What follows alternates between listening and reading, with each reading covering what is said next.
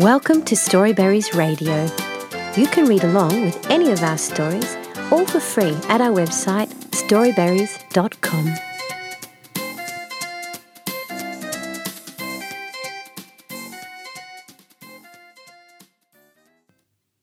Lesedi's Sandbox by Mathapelo Mabaso at Bookdash. It's the holidays and I'd love to go to the beach, but we have never been.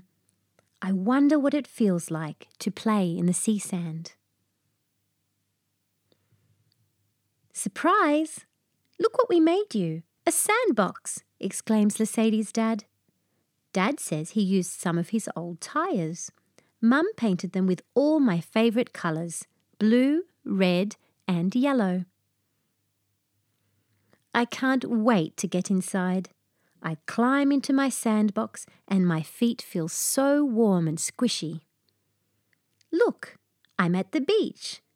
That looks like a good spot to spread my blanket. I set up my umbrella, but the wind blows it away. The ocean makes a roaring sound.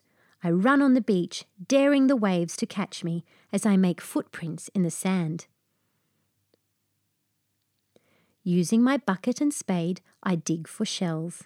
They come in many shapes and sizes. Let me build a sandcastle. Wow, that's huge!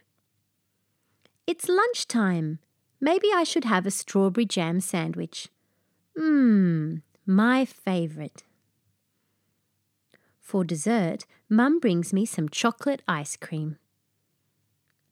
I lie on my blanket enjoying my ice cream and gaze at the sky turning pink.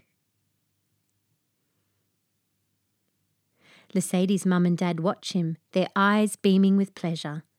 I'm so happy we could make his dream come true right here at home, Lesedi's mum says.